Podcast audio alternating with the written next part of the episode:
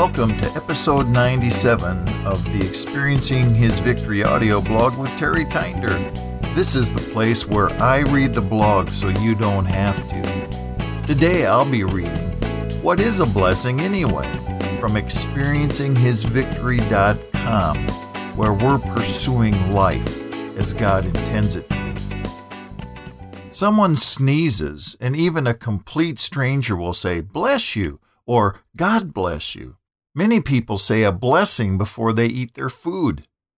God had the priest speak a blessing over the children of Israel. At the end of his life, Jacob blessed his children. Jesus blessed the little children. So, the question we're going to answer today is what is a blessing anyway? The general concept is easy to describe. Take this simple dictionary definition God's favor and protection. Simple, straightforward, easy. But as with most concepts, there's a depth of meaning that can be found if we're willing to take the time to dig deeper. All blessings start with God. God's the creator of all that exists. He created the heavens and the earth and all that's in it.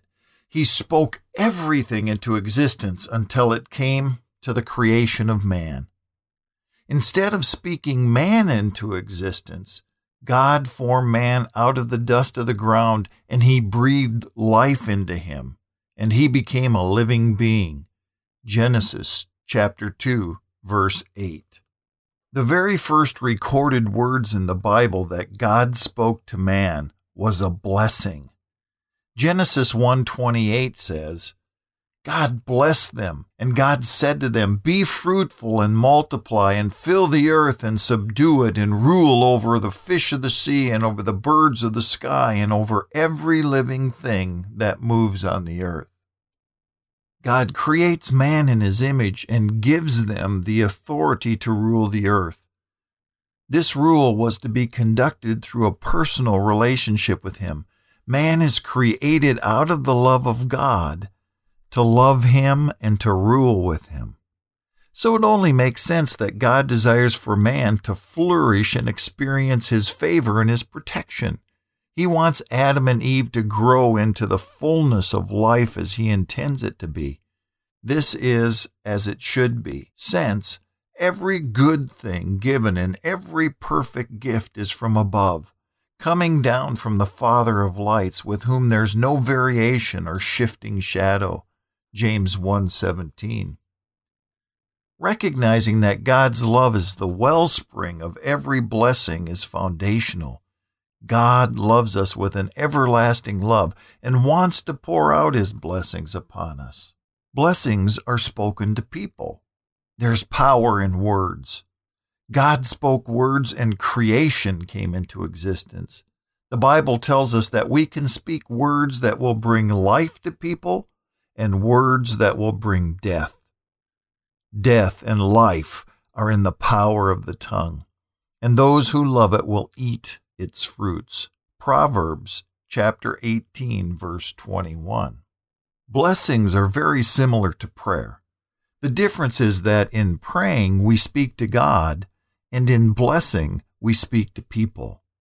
A blessing's more than kind thoughts towards a person. A blessing is more than a prayer lifted up to God in your mind. A blessing is a spoken word said in the presence of the person being blessed. Blessings are speaking God's intentions for others. A blessing's not the kind intentions that we have towards a person and what we want to happen in their life. It's a declaration of God's intent toward a person. Since God is the source of all blessings, we must go to Him and find out what His intentions are toward the person that we want to bless. In one sense, a blessing is very similar to a prophecy. Prophecy is more direct, where it says what the Lord will do, whereas blessings are what God wants to do in a person's life. The reason I say wants to do and not will do is that we can short circuit what God desires to do in our lives through disobedience. God has immeasurable riches that He desires to pour out upon us. These riches are only available as we learn to walk in God's ways. Blessings are a conduit of God's grace. Frank Damazio speaks of a blessing as a transmission or an endowment of power of God's goodness and favor poured into my life. When we speak a blessing over a person, it opens the door for God to work in their lives as only He can do. Another way to describe it is to say that when we bless someone, we're directing God's goodness to them. We're inviting God's power to show up in their lives and to bring about a change in their situation. Nelson's New Illustrated Bible Dictionary says a blessing is the act of declaring or wishing favor and goodness upon others. The blessing's not only for the good effect of the words, it also has the power to bring that to pass. Once we understand that God is the source of all blessing and we've received a blessing from Him for a person, we can be assured that He has the desire and ability to carry it out in the life of the person that we've blessed. Blessings always release increase. The first phrase in God's blessing to Adam and Eve is, Be fruitful and multiply. Both of these terms signify a great increase. God desires to pour out His blessings in ways that would astound us. He's the God who is able to do exceedingly abundantly more than we can ask or think. Ephesians 3:20. I found this great definition in the theological word book of the Old Testament.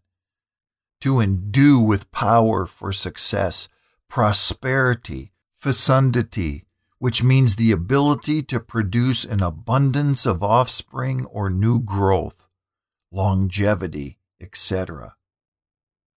God wants us to experience the fullness of His blessings in every area of our life. Here are a few of the things that He desires for us love, joy, peace, gentleness, kindness, goodness, meekness, patience, eternal life, compassion, mercy, grace, strength, encouragement, freedom, wholeness, support, purpose, meaning, value, hope, gifts, talents, fulfillment, right relationships, blessings, promises of an inheritance, strength, comfort, healing, restoration, reconciliation, unity, harmony, edification, fellowship, communion, soundness of mind, prosperity, abundance, an overflowing cup, generosity, and companionship. Two examples of blessings. The first blessing comes from Genesis chapter 27, verses 28 and 29. It's where Isaac thinks he's blessing his son Esau, but in fact, he's blessing Jacob. Notice how the word may is used. Now may God give you the dew of heaven and of the fatness of the earth and an abundance of grain and new wine. May people serve you and nations bow down to you. Be master of your brothers, and may your mother's sons bow down to you. Cursed be those who curse you, and blessed be those who bless you. The second example is a blessing that God commands Aaron to speak over the children of Israel. This blessing doesn't use the word may. It simply speaks what the Lord desires to take place in their lives. God calls it invoking his name over the sons of Israel. Then the Lord spoke to Moses, saying, Speak to Aaron and his sons, saying, Thus shall you bless the sons of Israel. You shall say to them, The Lord bless you and keep you. The Lord make his face shine on you and be gracious to you. The Lord lift up his countenance on you and give you peace. So they shall invoke my name on the sons of Israel, and I then will bless them. Numbers chapter 6, verses 22 through 27. Next week, we'll look at this last blessing in more detail to help us understand how the Lord wants to bless his people. But before you go, I'd like to speak a blessing over you. May the Lord open your eyes to the greatness of who He is. May you understand all the richness of His blessing. May you receive a revelation of the importance of speaking blessings. May He give you insight into how you can speak blessing into the lives of others. May He give you ample opportunity to speak His blessing to those around you. May you abound in the things of the Lord and increase in His favor. See you next week. Hey, are you looking for a community of believers who are longing for all that God has available and are pursuing Him with a passion? Do you want to have insights into the invisible barriers that are standing in the way of your spiritual growth?